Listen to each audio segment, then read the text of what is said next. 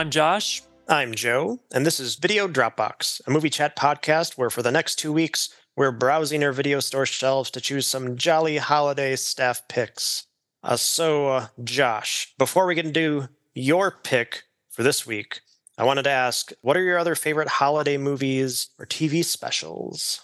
Well, let me start off by saying Merry Chrysler, Joe. Yeah, Um, Merry Chrysler. Merry Chrysler. And I, I'm not a huge, these are my diehard films to watch every year. No pun intended, diehard, but I'm not like these are the films I have to watch every year, but just some that I enjoy that I jotted down are of the obvious ones like Home Alone, The Christmas Vacations. Of course, I've talked, we've, I think we both talk about Black Christmas, hmm the original, not the other two that came out after. I'm not trying to hate on it, but the OG is where it's at. But one of the ones that stick out to my mind that a lot of people don't know that I always just feel puts me in the Christmas spirit, oddly enough, is a film that I watched when I was a kid from 1993 called The Nutcracker, starring Macaulay Culkin. Oh, And essentially, it's just a recording of the ballet and it's narrated by Kevin Kline. Have you ever seen it? no. I, I vaguely remember Macaulay Culkin being associated with this, but I never watched what it actually was. Yeah, it was like after Home Alone, in between sort of like his popularity. And I think a few years ago, I had totally forgotten about it because I had it on VHS and watched it as a kid all the time and was oddly obsessed with it. And I never could understand why because it's not like it's this exciting, enthralling film. It's literally the performance by like, I believe it's a, like a Russian ballet on a giant stage. But yeah, I totally forgot about it. And then I was scrolling through Amazon one day and I think I just saw it on DVD and I was like, holy shit, this movie is on DVD. like, who's buying this? I think I got it for $5. But yes, that's kind of a odd pick to say, but it's something that I definitely go to. Was Macaulay Culkin doing ballet in this? He plays, uh, I'm trying to remember, it's like the prince. When I, I don't even remember the, the role. He does some slight dancing, but it's not really like It's not the heavy lifting of the. No, no, no, no. But it's definitely worth checking out. It's a very interesting film. I think a lot of people probably would think it's boring, actually, but I don't know. It's just really nostalgic for me. And then, uh, uh got to give a big shout out to my husband. Really likes the movie Office Christmas Party, so that is always usually I- a yeah. go-to Christmas film that we watch every year. Nice. You've seen it? Yeah, I'm pleasantly surprised. I think I've, I've probably only seen it play on television, though, so I'm sure that's edited to some extent. As far as movies go, like we don't get super into like a regimen of doing that. However, if you were going to ask us traditionally for Christmas, instead of that, we love to cruise through YouTube videos. And that's Mhm. again call back earlier to the Merry Chrysler. Uh, Joe and I have talked off camera before about our love for just the ridiculousness of YouTube vines, the old vines and everything, and that's one of them. But there's just other like oddity Christmas clips that I love looking up every year. The most important one that I'm sure everybody knows about, but I'm just going to reiterate in case no one does know, is the Patti LaBelle performance of this Christmas, where she's performing. I want to say like a White House Christmas in like the early 90s. And it's just this very chaotic performance of this Christmas where somebody is delivering this really dry speech that's an introduction to Patti LaBelle, and she ends up walking on to on stage early, and then he keeps talking, and she just like goes "oops" like in the background, and then runs off stage, and then he eventually announces her, and she comes out, and then the music starts, the band plays, and she's standing up there alone, and she's got this look on her face, but she just starts singing, and in the middle of the song, she'll just stop.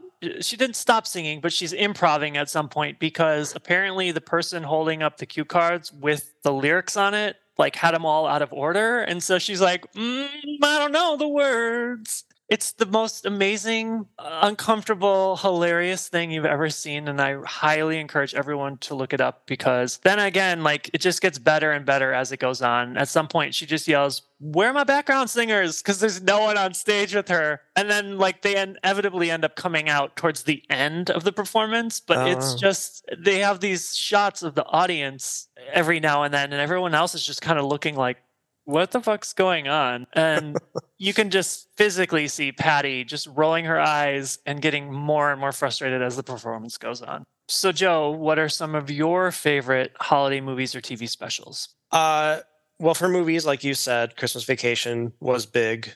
uh, back when I was a kid, along with the George C. Scott television version of the Christmas Carol, which actually like that was a serious consideration for my 10 all-time favorite movies. I love it to pieces. But then also do you remember the 80s movie Santa Claus the movie with Dudley Moore and John Lithgow? I no, I feel like we've talked about this at one of my parties before and I've never seen it. It was it's one of those films where I just assume, you know, growing up with it, I just assume this is a beloved uh, holiday tradition, but people hated this film when it came out and yeah no one remembers it. And i think it's like two and a half hours. I don't know. But i think it's great. It's crazy. It's like the origin of santa claus but then it comes into modern day and they're trying to commercialize them so there's these candy canes you eat to make you float and i don't know. But for tv specials i mean my favorite number one even above peanuts and garfield which are near and dear to my heart is the muppet family christmas which combined the Muppets, Sesame Street, and Fraggle Rock. And it's really difficult to find the original version. I don't even think it was released on VHS because there were copyright issues with two of the songs that they sang in it. So there was like the origin of the Muppet Babies because it showed like they were Oh. watching old eight millimeter home movies of them as kids singing, but that got cut out because whatever song they're singing, they didn't have rights to. I'm sure they have the TV version on YouTube. I think it gets overshadowed by the Muppet Christmas Carol now, but don't miss out on this one. But also for specials, I was going to ask you, since you were a big fan of She-Ra, did you ever watch the He-Man She-Ra Christmas special? I was going to bring that up. So I actually own it and I've never watched it. I have Oh, this so good. great collector's like edition of it. That is legitimately great and funny that Skeletor gets stuck with these two annoying kids who force him to like Christmas. So great. yeah, maybe we'll have to have a, a movie night, Joe, where we watch the He-Man She-Ra special. Absolutely. Uh, yeah. Because I'm wondering if there's extra bonus special features. I mean, yeah, I'm looking at it right now. Two brand new documentary features. Oh, that's awesome. I have the Power music video, a montage of morals, trivia and fun facts, and then the Oh, complete yeah. a Christmas special script. Jeez. Yep. So it's stacked. Uh, all right. Well, let's get to the main course. Who's got a beard that's long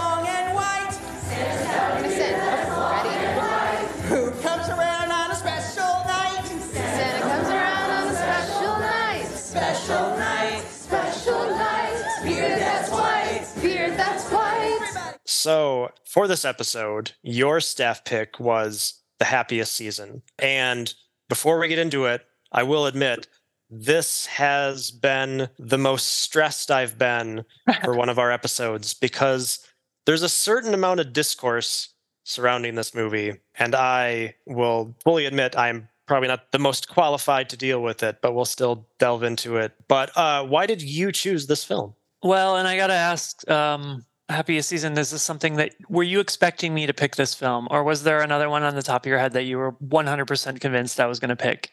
I'm just curious. Um, I don't think I had an idea of what you were going to pick. This was very surprising because just not that not for the film itself, but just it really goes outside of the realm of the time period that we usually end up with on the podcast. It's Mhm. usually like we're settled into like, you know, mid 90s to into the like mid 2000s maybe. That's our that's our bread and butter. So, such a new film was kind of a surprise. Yeah, and I'm a little bummed with this situation just because because it's so new and then the circumstances which I'm sure you'll get into about its release. There wasn't as much special feature there there weren't basically mm-hmm. no special features to like eat up. Even interviews like there was har- there's hardly any behind the scenes or any sort of fun facts. I mean i gathered a few things but i don't know. That's the only thing that i was a little bummed about because a lot of our films that we usually go over typically have kind of a plethora of things to cover just on the DVDs or special features or even I don't know, just commentary alone. And so, and I'll, I'll fully admit too, like if I wasn't doing this, I was sort of considering The Good Son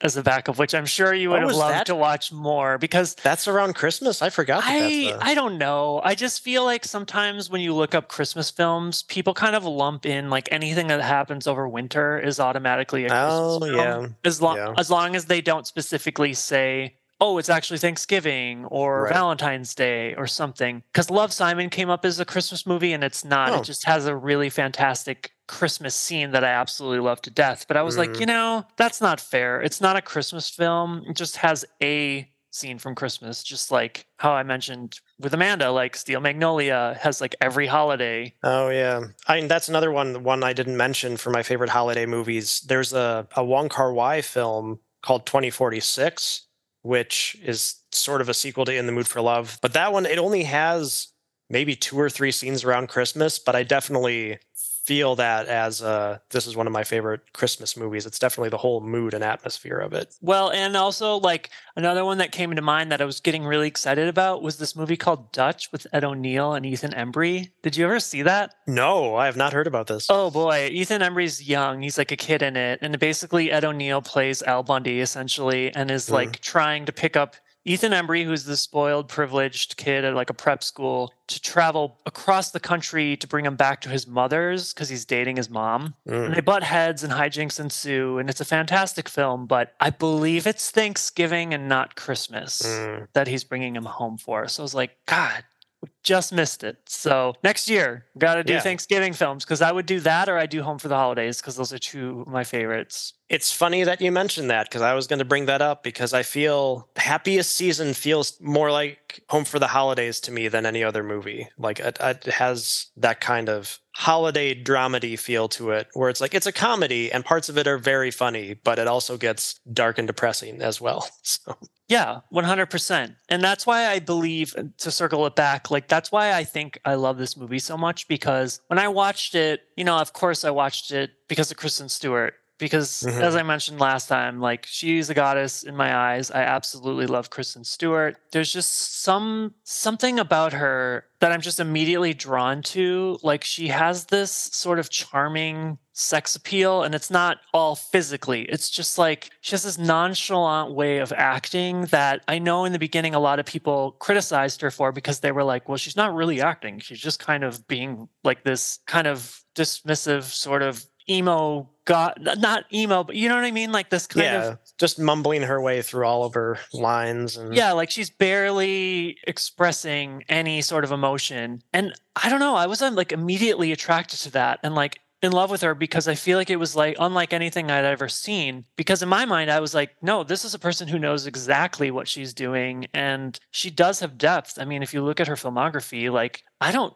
think she's the same in every film. I mean maybe similar but especially the filmography i mean i just want to point out because I did jot down some of my favorite Kristen Stewart films, Ooh. the, my top five, if you're interested. Oh yes. So I did write Twilight New Moon. I had to put on one of the Twilight films. And actually, New Moon to me was always the best story out of all of them because it was, I don't know if you've, have you seen the Twilight films? Yeah, Yeah, they play on TV all the time. So Okay. Well, I, I always appreciated New Moon because it had that really like serious, sort of dark plot line of like her the love of her life left because he's afraid he's mm-hmm. gonna hurt get her hurt. So then she's super depressed and just like goes really hard on like try on the adrenaline activities to try to feel something and is like kind of essentially dead inside. And that was sort of the beginning of it where I was like, oh yeah, like fuck yes. Like this is this is what I want from this actress. But then another one that's similar to that is Adventureland. Oh like yeah. I always really, really enjoyed that film. Yeah, I would say that's probably my favorite of hers out of the ones that I can think of. That's probably at the top.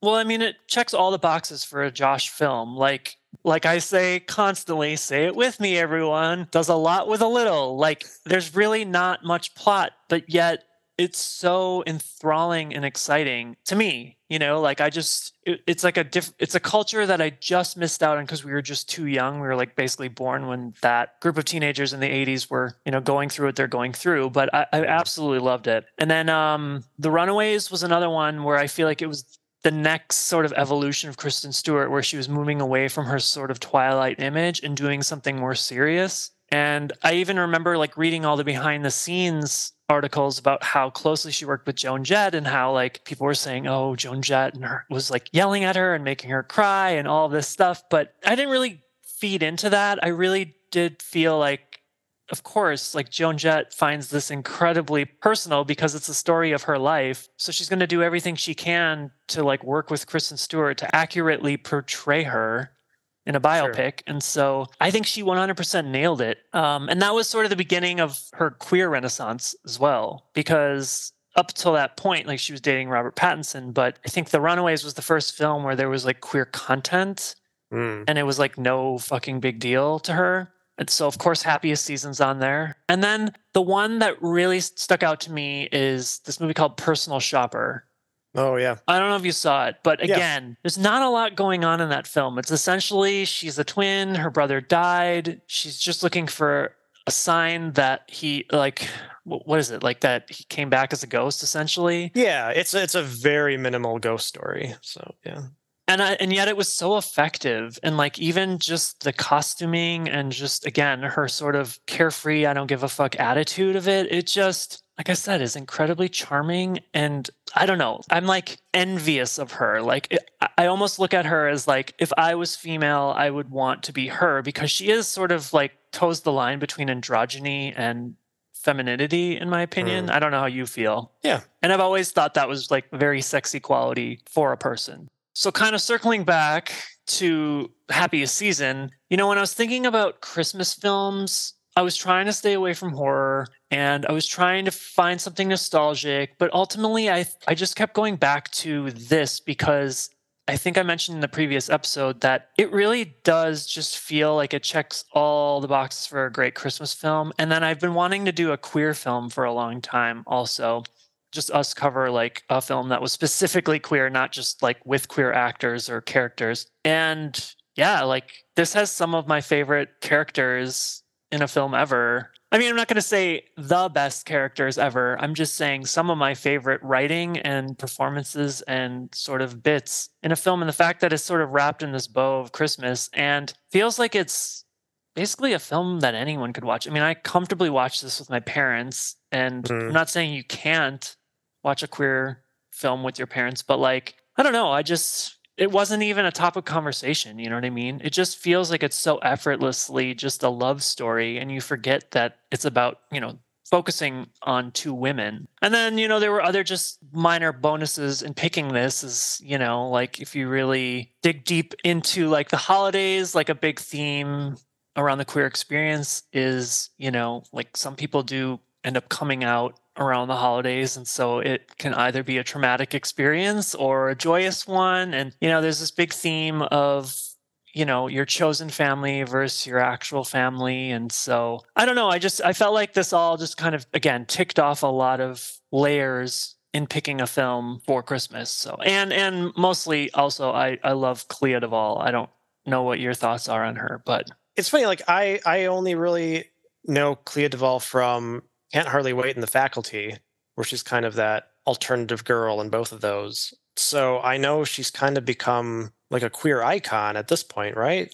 yep And yeah, I was completely oblivious to that until this movie came out. It was like, oh, it's that Can't Hardly Wait person is now Well, directing.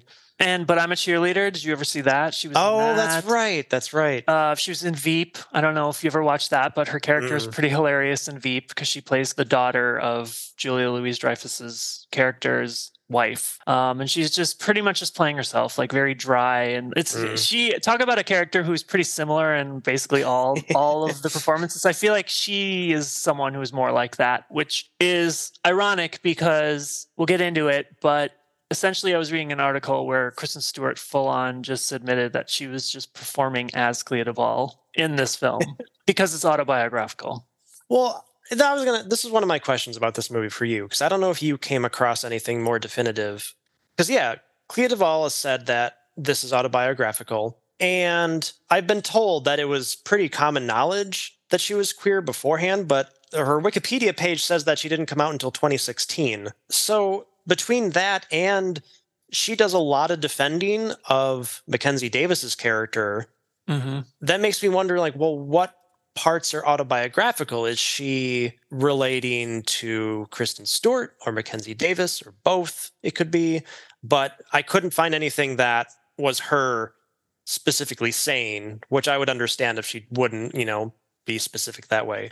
Because i saw this movie when it first came out so like rewatching this and thinking about it more i guess how the film treats mackenzie davis's character abby right or Mhm. harper Uh, Abby, Harper, Abby. Harper's Harper. Harper. is Mackenzie Davis. Okay. Okay. Yeah. Like the way, I don't know, the storyline of Harper would maybe make a little more sense in my head if part of that was autobiographical, but I don't know. I'm glad you brought that up because I did actually do my research and I have an article from IndieWire that right. was called Happiest Season How Clea Duvall Made the Queer Holiday Rom Com the World Needs Right Now. Mm. And so she has a quote that says, um, It's not so much like my specific coming out story per se. I did come out to my mom in a very dramatic way on Christmas Day, and I've spent the majority of my Christmases with other people's families. I've definitely gone home with people and been the friend, and I've had Mm. people come places with me and they were the friend. It's really like a mosaic of all the different experiences of at least for me being a gay person. Mm. And so I think that's pretty much it. You know what I mean? It's not like the story is exactly her story. Like she went home Yeah. with this, you know, closeted person who forced her to be in the closet and then they eventually came out and it was a happy ending. And, you know, of, Right. of course they're jazzing it up a little bit more to make it more mainstream and friendly. But you're right. There are more articles about her defense of Harper and sort of what transpires and we can get into it later if you want we don't have to talk about it right now but Yeah. yeah i don't know i mean i really appreciate because this isn't her first film either i didn't realize that i, I went into Oh. this thinking this was her first film but apparently she Yeah. did do uh, another film called the intervention and she's really good friends with Natasha Lyonne which makes sense because they starred in But I'm a Cheerleader. But I've also listened to podcasts and other interviews with her stating that they were friends even before they did that movie, which made that experience awkward because Oh. they play lovers in that film, but they're really good friends. But yeah, going back to sort of her sexuality, I think it was from what I gather in interviews again, I believe she said that she was always out to her friends, but not mm. publicly out. And I think it eventually became more of a thing where she you know was more vocal about it or people were, having that conversation but i don't think it was ever a situation where people were speculating whether she was or not because i don't also think like she probably wasn't in the spotlight where people cared to Yeah. know Yeah. you know what I mean? So yeah, but uh, one of the inspirations that I had to write down and note that I loved for this was when writing this film, both her and the writing partner modeled it after films like Groundhog's Day, When Harry Met Sally, Sleepless in Seattle. But the the one again I'm, I'm pointing out because this is a callback again to our very first episode is Love Potion number nine. Not that we covered it, but just a shout out. Like again, I always feel like Joe, the universe is here telling us things, and eventually we'll probably have some connection to the in crowd. I can only imagine Oh yeah. uh, somehow.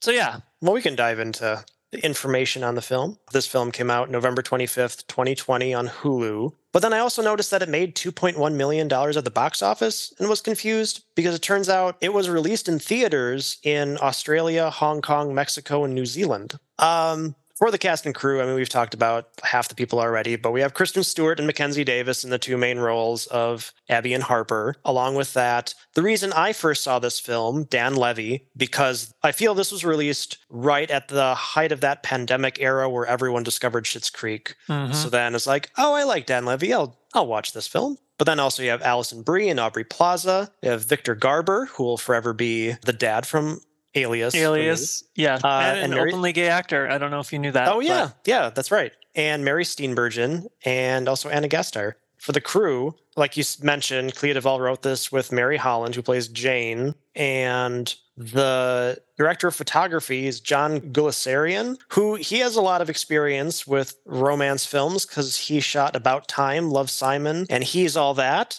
the redo of She's All That, which and then is also very good in my opinion. Oh, is it? I oh. liked it. I mean, it's cheesy, but it's fun. Uh, and then I think you're going to get into it more as we talk about the summary, but the soundtrack is full of queer pop like Tegan and Sara and Sia and Shea Diamond. I didn't know that one. Yeah, well, I was going to say uh, earlier, I'm glad that you brought that up because I was going to say, I mean, this is another example of like inclusion in the film. Like Clea Duvall's going out of her way, not out of her way, but she's she's making sure to incorporate queer artists in this film where I don't know, say what you will about Mackenzie Davis, you know, a straight woman playing gay, like I mean, I feel like this makes up for a lot of that, you know, and if people have issues with it. And then uh, the hot topic of the criticism. So our pal uh, Leonard Maltin did not review this film, uh, Probably long after his time. Yeah, but basically, I mean, it has an 82% on Rotten Tomatoes. I think it had a 73% audience score. Those are all very vague and meaningless to me. Uh, but it also won a GLAAD Media Award for Outstanding Film Wide Release. But not everyone was a fan of this film. I found this, it's on AfterEllen.com. Uh, it was lesbians aren't too happy with the happiest season. Oh no. Uh, and I'll just read this chunk here. It says The buzz around this film was insane as lesbians and bi women around the world shared in their excitement. Understandably so, because it's definitely time we have a lesbian holiday film. It was a chance to normalize lesbian relationships and shift the focus off of stereotypes and instead enjoy a sweet, wholesome home for the holidays film, right? Unfortunately, that's not how the happiest season played out, and lesbians were not having it. The focus of the film quickly became about Harper being in the closet and the confusing tension that causes for Abby. Yet another coming out story. Harper does not ever come out on her own either. She's outed by her sister Sloane during a holiday party. Thus, this particular scene and the ones to come are incredibly triggering to many lesbians and bisexual women in the community, as it mirrors their own personal experiences. And then there was an interview done with Clea Duvall on Glamour, uh, or no, it's an article in Glamour, but it says that Duvall recently told Elle in response to the controversy I think the debate is less about the film and more about your philosophy on forgiveness and growth.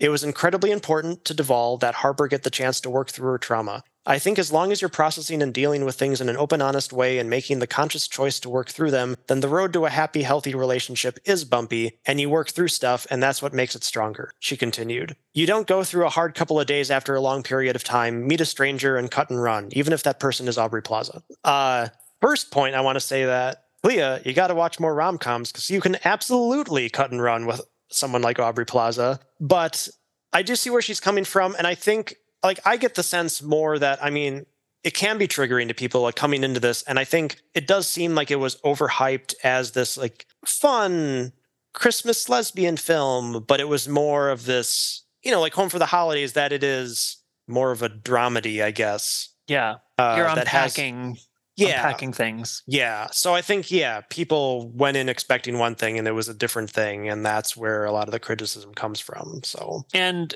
I will add, like, I read articles as well about that ending. It seems like that's the high, high point of like conflict for a lot of people is that ending where sort of Abby has had it and goes her separate way, which again we'll get into, and Harper sort of left hanging. I did read an article where someone had said perhaps we just needed more time in Yeah. between and then it would have went down a little bit smoother for people rather than like okay i forgive you repeatedly because we we have a lot of moments where it's like i'm a bitch. I'm sorry. Okay i forgive Yeah. you. I'm a bitch. I'm sorry. I okay i forgive you. Like it, it's very quick. Yeah, some of that criticism would have maybe quelled a little bit if it wasn't just like the big denial and then Kristen Stewart runs away and then it's one little monologue given by Dan Levy and then she comes back and then everything it's like, oh, okay, we'll do this again. I was like, I feel like there needs to be more there to understand Harper's side a little more. But we can get into it more as we talk about it. Yeah, well, let's jump into the summary. So, the film opens with a holiday themed title sequence, cluing us into how our two leads, Abby, played by goddess Kristen Stewart, and Harper, Mackenzie Davis, met, fell in love, and inevitably moved in together. Banger Candy Cane Lane by Sia takes us out of the animated style opening and sets the scene where we officially meet Abby and Harper on a walking tour of their own Candy Cane Lane. And Harper is in full Christmas mode while Abby is a little standoffish, kind of just being the bah humbug of this situation, but also sort of just saying, like, I'm just not into Christmas like you are. Again, this is that Kristen Stewart coolness Yeah. that we absolutely love, but also like Kristen Stewart as Clea Duvall. So it's fantastic. Determined to get Abby in the Christmas spirit, Harper drags her away from their tour. The two sit atop one of the brightly lit houses and view Candy Cane Lane in its entirety. And I'm going to point out, Joe, like the movie had me at this moment because I'll just say to all the people listening out there, I wrote a script, like a queer script years ago, I guess. Joe, you probably did read it, right? I think Hearts on Fire. Oh, I think yeah, yeah, yeah. But this movie had me right away because I actually had a real li- lived in experience with my first boyfriend like this, where he had coaxed me up to the top of a very high rooftop and scared the shit out of me just to show me the view of the entirety of skyline of Minneapolis and it was beautiful and we were drunk and I was terrified that we're going to fall to our doom because it was very high up and we would have severely been hurt. And so this is why this film had me right away because I was just like, "Oh my god, I captured this in the film and I mean in my script and while my version will never ever probably ever be made or seen, thank God. This this was the exact same feel and vibe for it, and that's why I was like, this is near and dear to my heart. Like this feels like this is the queer female version of what I was attempting to write. So yes, sitting up top uh the roof looking at the candy cane lane abby reveals that she's not a christmas person and typically spends the holidays alone taking care of other people's pets while they're away with their families and harper laments that she's going to really miss her when she leaves to spend time with her family and the two kind of share this meet cute moment where they stare at each other and are abruptly interrupted by the owner of the house. They're squatting on the roof of. And in a panic, Abby and Harper kind of split. And Harper, you know, kind of goes to safety and goes back the way they came. But somehow Abby ends up falling over the edge of the house, which this is kind of a hilarious scene because she's like, wait, Abby, where are you? And she's just, then you see her dangling over the edge, holding on to like this gutter, which I'm to fully admit the first time I watched it, I was like, holy shit. Like, because again, she's pretty high up. I'm like, this is funny, but it's also pretty terrifying. And I feel terrible for her. But thankfully, Abby falls safely on one of those inflatable snowmen below. As they run away, they kind of kiss in an alley. And in a euphoric high, Harper invites Abby to spend Christmas with her and her family in the hopes that it will convince her once and for all to love Christmas. And Abby accepts.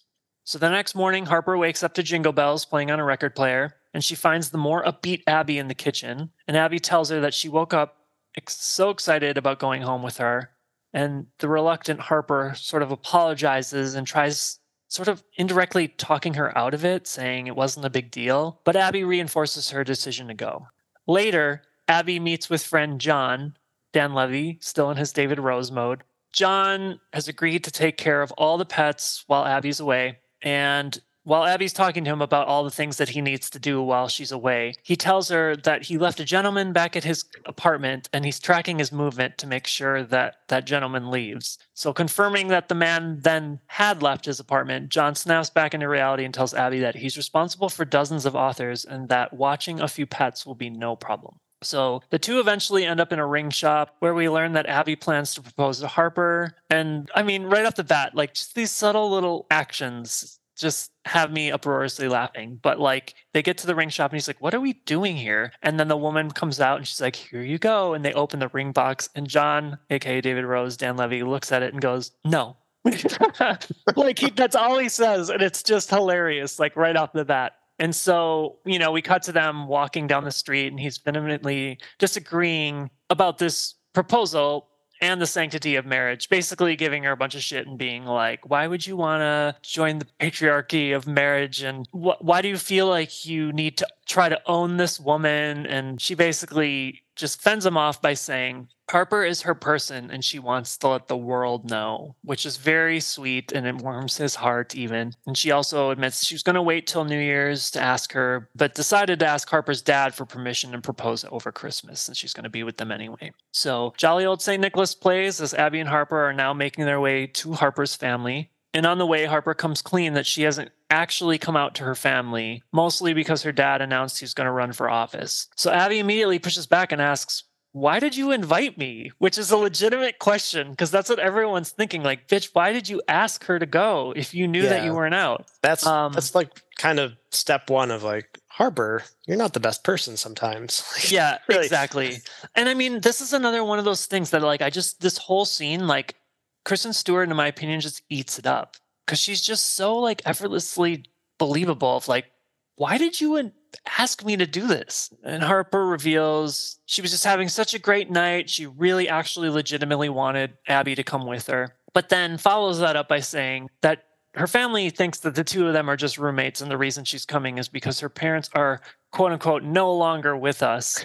Uh, but Harper begs Abby to come with and tells her that if she does this, it will prove how amazing she is when she find when uh, Harper actually does come out to her parents. And so Abby reluctantly agrees because she's a fool in love. So they arrive and are greeted by Harper's mother, Tipper, Mary Steenburgen. Um, and there's this great iPad gag. Like, I don't know, Joe, if you have family members like this, but I definitely have had that experience where there's like the iPad or like the phone where it's like you're doing family related things and everything has to be documented and captioned for social media. Like, I just, I do love this gag because my mother in law is a scrapbooker. You know, she does like to try to capture these moments so she can have them in a scrapbook and sort of tell a story. And so that's all I kept thinking about every time Tipper would be like, Oh, that's such a great moment. Wait, freeze. Because all the girls are like hugging the dad. And it's like inauthentic. You know what I mean? Like it's an authentic moment that they then have to freeze and capture just to prove to everyone, like, look at how amazing this moment is. Like, how cute. So, along with Tipper, we meet, okay, this by far is my favorite character in the film, Jane. Like, I had no idea until we were actually doing the research for this movie that Mary Holland was the writer slash hmm. friend of Clea Duvall. Like, I just thought this was just a kooky actress that, you know, nailed her, her delivery of Jane. Now, because we're going to have a lot of Jane references from here on out, Joe, what are your initial thoughts? Did she drive you nuts or did you Oh, no. think she's hilarious? I love Jane. Yeah, with Jane and uh, John are probably my two favorite characters. That they're both these side characters just doing goofy shit the whole movie. Yeah, and it's I feel like Jane has a great delivery method in just these little quirks that it's like a blink and you'll miss it sort of laugh out loud moment. And so I'll point a lot of these out and I apologize in advance because I do really, really love all these moments with Jane. So here we are with Tipper and Sister Jane, who right off the bat, she scares the living shit out of Harper because she comes up from behind her and she's just like, "Bah!" and scares her for no good reason. And then shares a long embrace and condolences with Abby, which is so funny because she knows that she's a quote unquote orphan. And she's like, You're so brave. You don't have to be. they're like, Jane, that's enough. But the two then, meaning uh, Harper and Abby, get a quick tour meeting Harper's father, Ted, Victor Garber, who Abby attempts to bond with, but is immediately cut off by Tipper, who resumes the house tour. And then the girls stop at Sloane, Harper's other sister's room. That's Alison Brie, who we'll meet later. And see that it's filled with trophies, and Harper rolls her, her eyes, sort of setting up this dynamic, which I also incredibly appreciate the, about this film. That sort of sister rivalry that they have throughout of it, throughout because it's like very undercut and they they go on to explain that sloane and her husband started their own law firm, but then gave it up to sell gift baskets, which again comes out sort of later as a as a gag. And then we get a stop at Harper's old room, which is decorated in pictures of sexy guys and a Josh Hartnett faculty shout out with Clea Oh. Duvall. Because I, didn't even put that together. I didn't either until I was looking at the trivia and someone posted there like, yeah, that's Josh Hartnett was in the film with her. So shout out. And of course, Jane's like, ooh, is it hot in here? Or is it just him? um, and we also see a framed picture of Harper with her ex-boyfriend Connor, which Tipper giddily points out. And so Tipper then asks Abby if she has a boyfriend, which leads to an uncomfortable lie, which Harper interrupts by stating that they're ready to get settled in. And Tipper tells Abby that she'll show her to her room. And she re- reinforces, because basically at this point, Harper's like, Hey, mom, I thought Abby was staying in here with me. And she's like, Harper, I would never ask two grown women to share a bed. And it's just pretty fantastic. And anyone that is in a queer relationship will 100% identify with this. If they're, you know, like closeted and going home with their parents and put in uncomfortable positions, it's like, yeah, okay. So the excitable Jane then brings Abby down to the basement and explains that she'll be staying in her old room. And Tipper tells Jane to then go home and get some rest before apologizing to Abby for all the extra storage and mess that she has in that bedroom.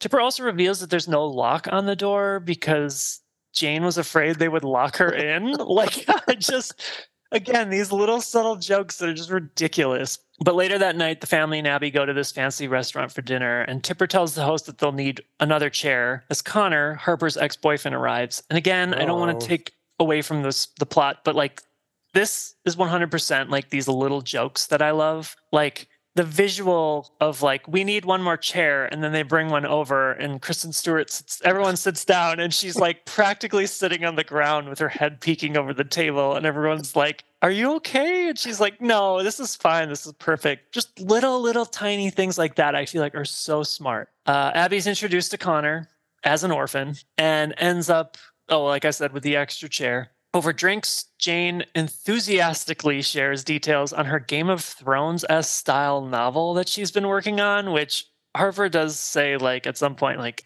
oh, it's just, it's been 10 years. I can't believe you're still working on that novel. And she says, well, it takes a long time to create a world. so I appreciate that. Uh, Tipper interrupts with an intimate story of how Harper gave Connor chickenpox and spent a weekend alone together in a cabin with him, having sort of this ooh moment, which Harper awkwardly interrupts and asks Abby to join her in the bathroom, where she immediately profusely apologizes to her. And Abby tells her that she can be herself around her, not to worry. She's pretty laid back about the whole situation. And then Harper replies, No more surprises, I promise. But immediately as they leave the bathroom, they run into another ex, the character Riley, played by Aubrey, Aubrey Plaza. And I'd have to say, like, she's probably my second favorite character. I don't know how you feel about her. She is pretty great in this because I feel she is definitely someone who has developed a specific style of acting. Mhm. This kind of, you know, the sassy, sarcastic, that Parks and Recreation character. I feel that follows her through a lot of movies, but this feels different. And that was really refreshing that she's more down to earth, I guess. Yeah. Yeah, like she has a little bit more personality. Because I was going to make that comment and say, like, she's come a long way since Parks and Rec, that dry, sort of Daria esque type Yeah. personality. Here, Yeah. it's like, yeah, you're actually kind of rooting for her, which we'll get to. But it's just a quick run off where she runs into her and she goes their separate way. Uh, so the girls, Abby and Harper, go back to the table. Tipper and Ted ask Harper if they saw Riley. And then there's this sort of minor slight on her sexuality before the conversation shifts to Abby. So we kind of get this hint that, yes, Harper's family may not be as cool about it as you would think because the dad says something about, like, oh, that lifestyle. So the conversation shifts to Abby and what she's doing currently professionally. And she initially ends up bonding with Ted about her art degree or something like that. And then later we cut back to the girls having a quick check in before bed back at the family home. And they admit that today hadn't been the best. And Harper apologizes again, telling Abby that it will get better after the two share a quick kiss. And then uh, Abby calls John to check on the animals. And this is some of my favorite dialogue as well. So Abby reveals what has transpired over the last few hours to John, to which he replies So her parents think their straight daughter brought home their lesbian friend for Christmas? Which Abby replies, Well, they also think I'm straight. And he goes, Have they ever met a lesbian? like, it's just. Oh, it's so great. I'm not doing it justice. Then she replies, just saying, Well, it's kind of fun, like having a secret. And he's like, Yeah, there's nothing more erotic than concealing your authentic self. Like, it just, this dialogue is so witty and great. Because she calls him and he's like in the middle of a, a puzzle that's missing one piece and he's holding Oh, a wine glass and he's like, I'm I'm really in the middle of something. and she's like, I'm just calling to check on the animals. And he's like, Yep, the cats and the dogs have been fed and everyone's great. She's like, What about the fish? And he's like, Mm-hmm he had totally forgot about it. So, okay, cut to the next morning, Abby waking up to twins Matilda and Magnus creepily staring at her. And Sloane calls for the kids, apologizing before she exits. I don't even know if she apologizes. I think she just says, I'm Sloane, by the way, and walks out of the room. So she's pretty frosty right from the jump. And in the kitchen, Sloane and Harper then are shooting digs at each other while Abby and the kids uncomfortably listen. And I do appreciate that Abby's like, wow, was pretty intense between you and your sister. And she's like, what do you mean? She doesn't even notice. So then we meet Eric, Sloane's husband, and the rest of the family ends up joining everyone in the kitchen. Ted reveals that the family has to make a good impression for the donor tonight at the holiday party, while Tipper reminds everyone that they have to take the family photo picture for Instagram before the party. And then she immediately says, So don't wear anything that will strobe, Jane, pointing at her. Uh, the family head to the skating rink, and then this is another fantastic gag, in my opinion. That is 100% my husband because as Joe may have heard, first to the listeners, I'm turning 40 this year and I'm trying to relive my youth by renting out a roller rink. And my husband does not know how to roller skate. And so I 100% imagine this is going to be him. Because while everyone is ice skating in the film, Abby is seen pushing this small reindeer walker that's like intended for children. And they have those, you know, at the skating, the roller skating rinks too, like walkers so you don't fall. And so I just will forever always see this scene as my husband because I, I just think it's so hilarious. Like, because we've seen all these things before and we know how mortifying that is for like a grown adult. But um, Harper and Sloane are continuing to exchange digs at each other and eventually challenge each other to a race. Abby watches in horror as the two girls aggressively race, knocking other people over and inevitably fighting. And then later that night, the family assembles for the holiday picture, and Tipper asks Abby to take the picture for them, and then immediately follows up by saying, Jane, get out of the middle. so Abby takes a few of the pictures, but Tipper's pretty passive and deflated and rejects all the pictures, saying, boring, blurry, not good. Okay, I guess we'll have to take more later. So the family finally arrive at the country club for the holiday party. Ted introduces everyone to Carolyn, who I'm not quite sure who this is, if it's like a campaign manager. They never really say, but she's the one that introduces him to the donor. So Carolyn McCoy takes Ted away to meet the white whale, the donor, along with Tipper and Harper and a frosty Sloane announces she's taking the kids to the kids' room before asking Eric for multiple drinks, and Abby is left alone with Jane. To which Jane explains that she is single and ready to mingle. And while she's saying that, Abby eyes Riley across the room, who gives her a quick like, acknowledgement and nod. And again, this is like a pretty cute moment between the two that you're like now starting to kind of pick up, like, oh, okay, something's up over there, right? She's not just a minor character. Uh, there are a few cutaways. There's one of Ted Tipper and Harper meeting with the donor, who's revealed to be Ana Gasteyer, who doubles down on the idea of endorsing a perfect family with zero secrets. There's Sloane jealously watching this interaction going on across the room because it's sort of established throughout now that Sloane is jealous of Harper because obviously she's like daddy's daughter and the one that is being pulled into these conversations. Then there's Abby getting hit on at the bar, saying, I'm not really looking to meet anyone, which Jane immediately jumps in and says, I am. And then there's a brief interaction between Abby and a standoffish Sloane. Oh, and a great scene of Jane trying to find this man on a dance floor. Like someone walks by and she just starts kind of like moving closer and closer to him. And then he's like, no, no, no. So later, Harper meets back up with Abby. They're interrupted by two of Harper's old high school friends. Connor appears and steals all the air out of the room, and Harper away for a private conversation, while Harper's two friends basically announce in front of Abby that Connor's still into her. Thankfully, Abby is saved by a call from John, who admits that he has been tracking her. Abby then is surprised by Riley, who approaches her outside and tells her that she wasn't eavesdropping but can relate to her situation. And Abby plays dumb, and the two go their separate way.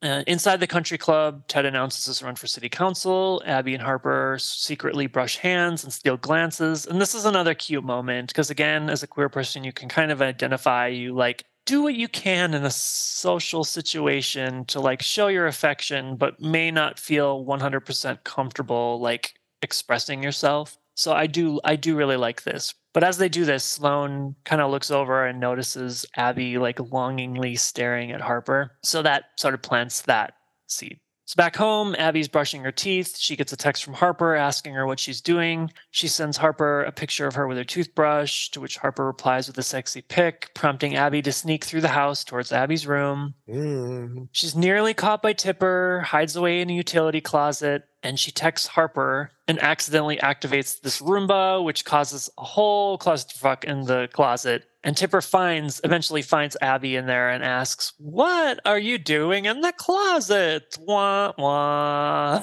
It's like one of those on the nose jokes. It's like, oh boy. But Abby ends up just telling her, "Oh, um, I'm sleepwalking," and shamefully heads back downstairs. To which she's shocked by Harper, who surprises her down there, barricades the door, and inevitably jumps her bones.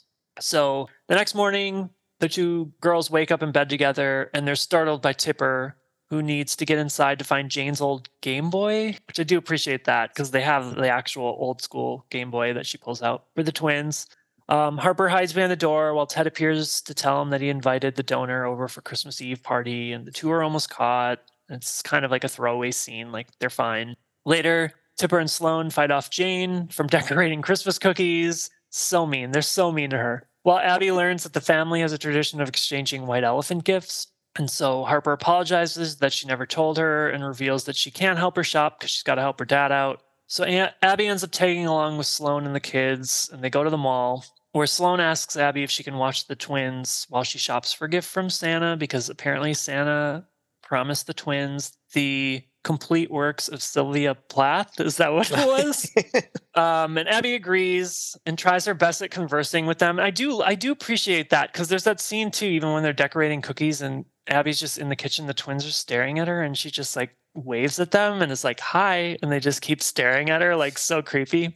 And then here, like they're being super weird too. She tries conversing, and inevitably, while she's shopping, the twins secretly plant a piece of jewelry in her bag, which sets off alarms when they try to leave. Abby's assaulted by mall security with, again, a throwaway scene from some bit actors that I've seen in like Veep and other shows. So Abby shamefully returns back to Harper's family, who's convinced that she's a klepto now, and it was told it would be better if she didn't go to the dinner with family tonight. So, this is, again, probably one of my favorite scenes in the movie. I don't know if I've said that multiple times, so I apologize if everyone's like, the whole movie is your favorite part of the movie. But Abby ends up eating dinner alone at the restaurant and then runs into Riley. And this whole exchange with them is just fantastic. They go to this drag bar for drink. It's well, I take it back.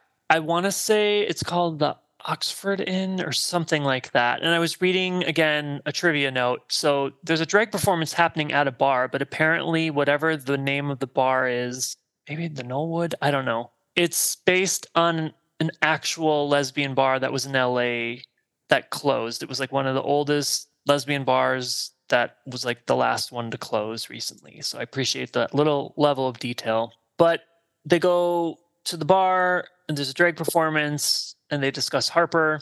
Riley reveals that she was best, and this is probably the most heart, one of the most heartbreaking moments of the film, right? Where she finally oh, reveals yeah. that Riley reveals she was best friends with Harper, became more than friends with her, and then they dated in secret. They used to leave each other love letters until someone found one, and Harper blamed it on Riley, telling everyone that she was in love with her, hiding the real truth. And that immediately is like, I think, one of those things that doesn't sit well with a lot of people. They're like, yeah, another Fuck point that like Harper kind of sucks. is a piece of shit. But yeah. yeah.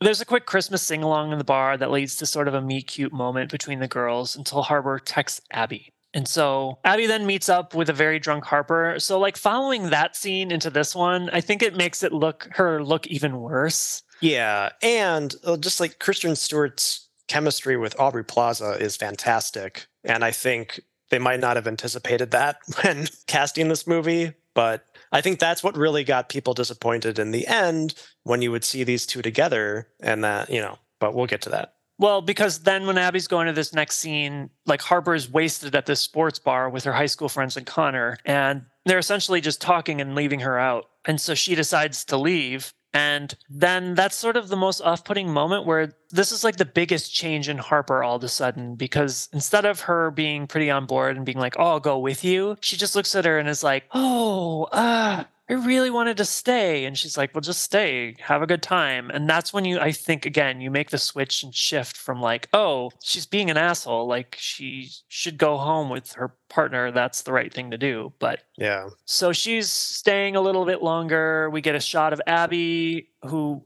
again, even more so, we're establishing, is reading over a few texts she said sent to Harper, but they haven't been replied. And then we get a shot of Harper and Connor reconnecting. So Abby checks on Harper in the morning, and this immediately, she's like treated like absolute shit. And I don't know if we're just supposed to believe that she's hungover and like Mm, that's why she's being such a bitch. But like Harper's essentially saying, like, oh, I just need some space from you, which I would be pissed too. I was just like, what the fuck? like you dragged me here under false pretenses, and now Yeah, like I think at one point Harper even says, like, I don't appreciate you checking in on me. And she's like, it's just like, I'm not checking in on you. I'm just making sure everything's okay. Like, fuck you. So Abby storms off. She checks a rideshare app to get the hell out of there, but it's over like a thousand dollars to get back home. So she calls John, explains everything that's happened since they spoke last. She tells him this is why she avoids Christmas because it brings out the worst in everything. And then Abby then calls Riley, and the two meet up to shop for a white elephant gift.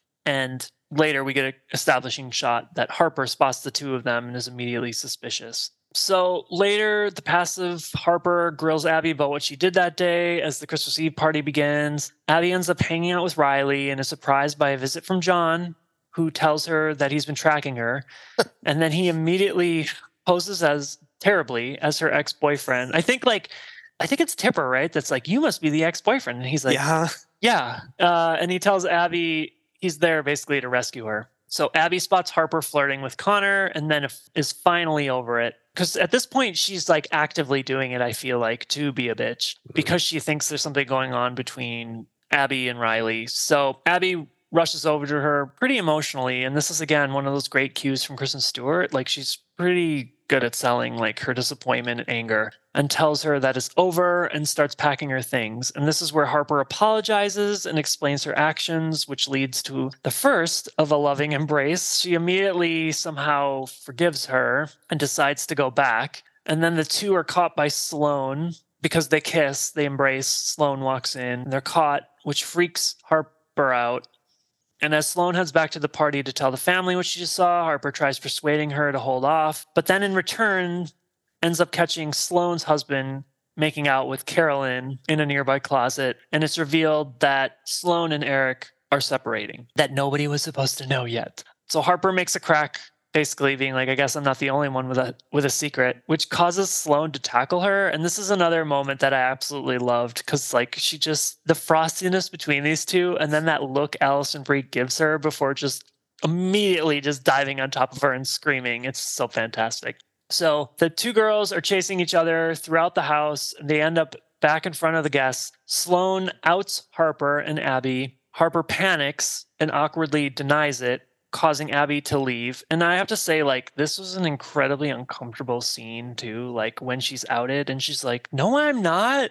She's lying. Like, it's just, Mhm. it's cringy. It's really, really cringy. But I suppose it captures it probably pretty accurate for people that are unfortunately outed before their time. Yeah, I know like there's criticism of this and how it goes, but also like yes, I'm sure that similar situations happen all the time with people, so it's, you know, not making up this experience. Exactly. So after Harper panics and awkwardly denies it, Abby leaves, super disappointed. And then, in one of the saddest moments of the film, actually, Harper is pissed and grabs this giant canvas of Main Street that Jane painted and cracks it over Sloane's head. To which the genuine, because, you know, up to this point, like Jane's been pretty like goofy. But this is the only time we get like a genuine teary Jane who explains that she worked really long on that painting and then immediately breaks that tension by tackling her two sisters because she just wants to be basically seen and part of the action. But yeah, that was a moment that I was like, oh my God, I feel really bad for her. Yeah, it's kind of introduced as kind of a joke where uh, there's all these smaller presents and then there's this giant wrapped picture frame. But yeah, when they open it, it's like, oh, this is actually a really nicely done painting. And yeah, But okay, so this is probably my okay. I've said this before, but this is probably my all-time favorite gag of the entire film. I'm dead serious. John finds Abby outside and hands her a fur coat, and you're just like, "What the fuck?" Because it's clearly like not theirs. They each have a fur coat that they put on, and I just I love it, and I wish. If, if I could wish anything in the film, if they could rewrite anything, that they would actually end up leaving and take the coats with them. But they end up going back inside and they they don't have them anymore. But I just love this idea of like John basically being like, fuck you. And then like stealing some rich person's like fur coats and then just leaving, like never to be seen again. Uh, but this is the uh, big sort of emotional speech that we were mentioning off the top, uh, where Abby explains that she stopped celebrating Christmas after her parents died, and John consoles her and reminds her that everyone's coming out story is different, but the thing that they all have in common is how terrifying that experience is. And just like Joe had said earlier, there was a quote from Clea Duvall that basically said, I know that I've done a lot of things on my road to self acceptance and to coming out that I'm not proud of, and had to go back to people and make apologies. And I've had people come back and make apologies to me based on their behavior. We all have to be really gentle with each other with each other. And john's speech was my way of showing compassion to everyone who might be on either side of that situation. So i don't know. Do you have anything to add about this particular moment joe? I mean, this definitely seems to be the moment the film has built up to, like capturing kind of what it was trying to convey. Like, like you were saying with Clea saying that, like how to treat people with kindness because you don't know their whole story. And I feel like keeping this in mind softens Harper and the ending, I feel. yeah Um, so I mean, yeah, I, I feel like, yeah, I have conflicting emotions about how I feel about some parts of this film because it goes back and forth on if you want to view it through this lens and then you do, you know, I can have empathy for Harper, regardless of her being such an asshole throughout chunks of this movie. But then you can also argue, well, I mean, there's definitely a structure of how a movie goes and how it points. And you really pointed this movie to end in a different way. So it's kind of like, yeah, I don't know. It, it's kind of like moment by moment thinking about it, like what I like and what I might have preferred, if anything. So Exactly. it's And complicated. it gets confusing and maybe it's a little too realistic in a way where you know what I mean? Like there are these the internalized homophobia of Sure. people like then kind of i don't know all these terrible things that they do are coming out and being displayed and it's like more of their issue than other people's so i don't know Yeah, and I know like I remember reading like some of the Twitter quotes that people had of their issues and one was they felt really uncomfortable with the film because the way that Harper, you know, when confronted and put on the spot in a public way, how she kind of denied uh, her sexuality. They're like, oh, they had done something like that as well, and that they didn't like how the movie brought those feelings back. And I was like, well, that's more on you than the movie. yeah yeah I mean, maybe that is something that is worth exploring more with yourself but you know Exactly. The only way to get through it is to face it head on. So, Yeah. well, going back to the film, Abby and John do return back inside. Harper comes out to her family and explains why she hid it from them. Sloane cuts the silence by revealing that she's getting a divorce, and Jane follows that up by saying she doesn't have any secrets but is an ally, trying to soften the blow. And Abby tells Harper that it's too late and decides to leave anyway. And this is the moment that I was fully convinced, like, oh, it's over. Because, like, yeah, how can you come back from that? But yeah then we cut to the scene where Harper attempts to win Abby back one last time by telling her that she will never hurt her like this again and begs for one last chance. In kind of a blink and it's over moment, the two reconcile and everyone spends Christmas morning together. Ted reveals that he sunk his entire savings into his campaign, and that's why winning meant so much to him, and that's why he was so emotional the night before when Harper came out. It had nothing to do with her. Jane tells him that she can take care of everyone once she sells her book. Uh, and then there's a quick montage of the family unwrapping gifts, Sloane and Eric exchanging a civil nod, Abby and Harper being affectionate, and Tipper attempts one last family photo, allowing Jane to be in the middle, and she asks Abby to pose with Harper in the family picture. So we cut to one year later. Jane is intensely reading from her published book, which John is now managing. The whole family's there supporting her. We get a quick shot of Abby's engagement ring on Harper's finger. Later, everyone meets up at the theater for a screening of It's a Wonderful Life. The lights fade and our leads romantically share a look before the credits roll to Make You Mine this season by Tegan and Sara. And as the credits roll, I do appreciate when they do things like this to get people to stick through the credits. We do get a few glimpses of those Tipper Instagram photos. It's just sort of a scroll, but there's a picture of Jane holding a copy of her book, a Thanksgiving family photo, a photo of Ted winning the mayoral race, an engagement announcement of Harper and Abby, Tipper doing karate because it was revealed earlier that that was her secret. She always wished she could do Krav Maga. I think is what she says. The family's first gay pride, which apparently I didn't notice, but if you go back and look at it, um, Clea Duvall is in there in the, in the picture with her arm around Aubrey Plaza, and then a birthday party for the twins. There's a selfie of Tipper and Ted, and then the last one is Harper and Abby and the family in a Christmas photo. So the end. I will like just one small moment going back to when kind of everyone is back together and hanging out christmas morning i do love when jane is talking to john on the couch and explaining her book and he instantly gets everything Yes. He knows right Yeah. off the bat. And actually, the only special features that were on the DVD, because of course I own the Blu-ray. I mean, do you expect any less, right? it's well it's Uh, nice that they released it Well, that's what I was released it. surprised. Again, Yeah. it's like holy shit! Like if this is out, like I better buy it now because this is not something that's going to be around forever. So there were three deleted scenes that I didn't find really added or subtracted much to it. It just was kind of like addition to scenes that we had already seen. The first was uh, more between John and Abby in that cafe as she's telling him about the animals. And basically, there's like a server that comes by and he's wearing like a backwards hat. And John's like, What did I tell you about this? This is really triggering as a queer person that you're forcing your masculinity on me. And it's like, and then he, this guy apologizes and turns it around and walks away and he's like, He wants me or something like that. Second was a country at the country club while Abby's getting hit on at the bar. There's more between that guy at the bar. Uh, the last one is Jane at her book reading slash signing. It's just this throwaway of an eccentric fan coming up and pulling his shirt up and being like, I love this story so much. I got the entire map of your world tattooed on my chest. It goes all the way down. Do you want to see? And she's like, No. And at the same time, because John's sitting next to him, he's like, Yes. so that's kind of it. The only other thing is like a blooper reel, which is cute, but it doesn't add anything. But again, like it's just really refreshing to see like Kristen Stewart's actual personality coming through. Mm. So, final thoughts, Joe. Well, how does this film hold up for you? I don't know when you last saw it. Well, I guess is this a, is this a yearly Christmas watch since it came out? I feel like it will be because I'm always in the mood. I could watch this during the summer too. Like this is just a film to me that doesn't feel too long, that goes down real smooth.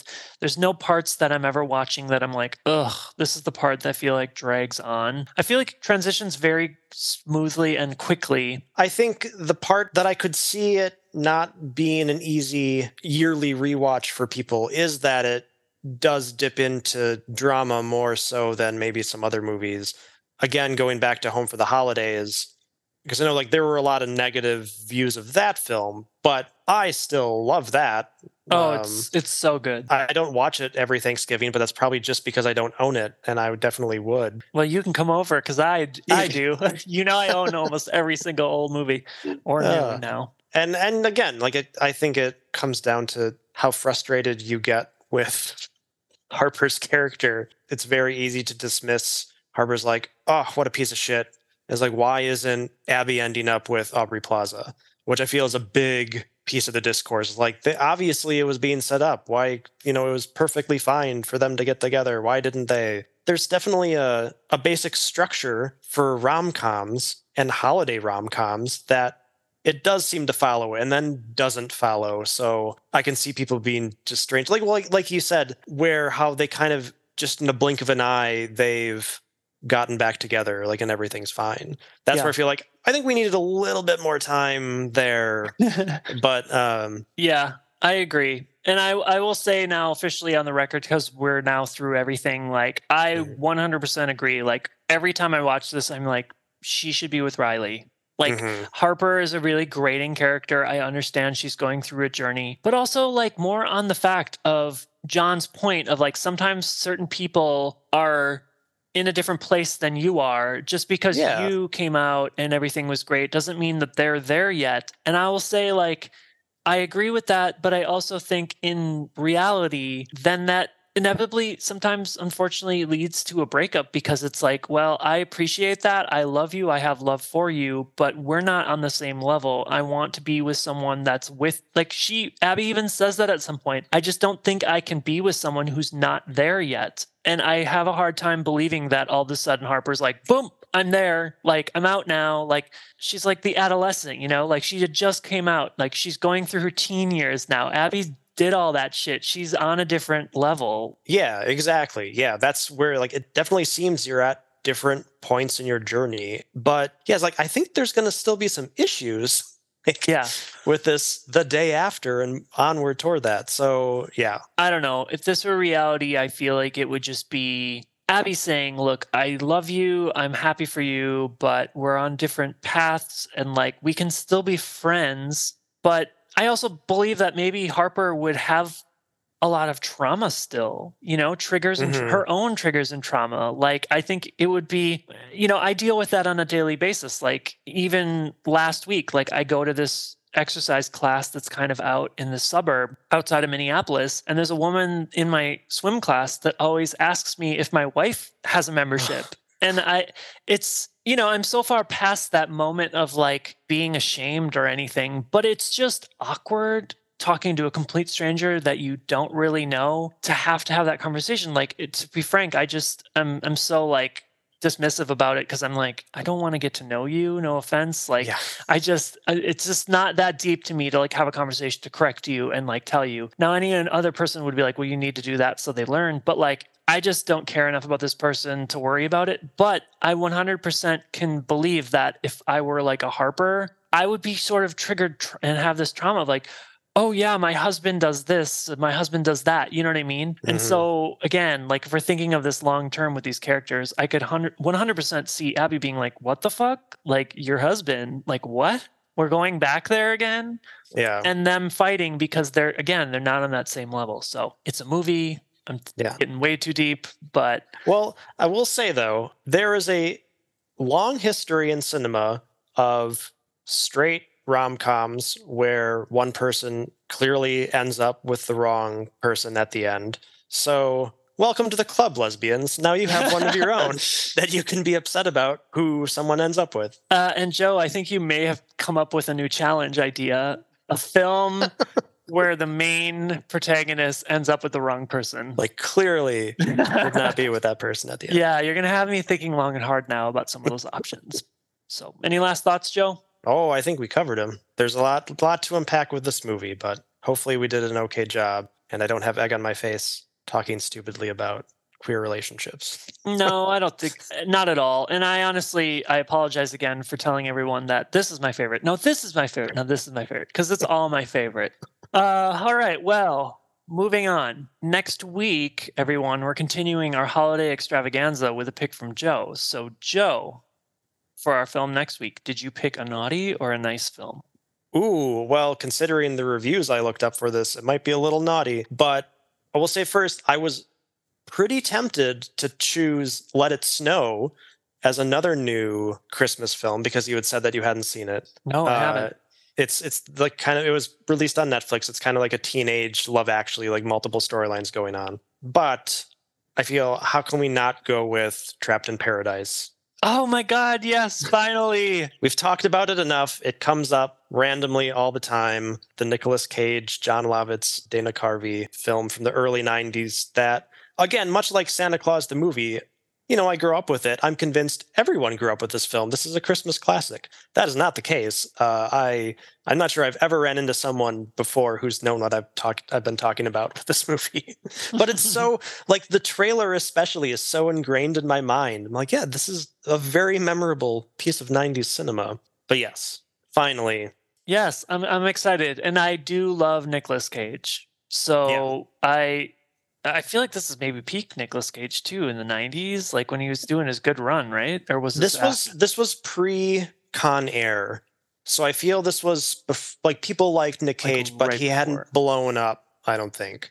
And so yeah, now that we've tackled the discourse of problematic lesbian relationships, we can now tackle the discourse of Nicolas Cage and his acting ability. So Yeah, well, I'm excited. I was going to say because I I hate to make it into like a Nick Cage appreciation episode next week, but definitely going to have to talk about some of our favorites. oh yeah.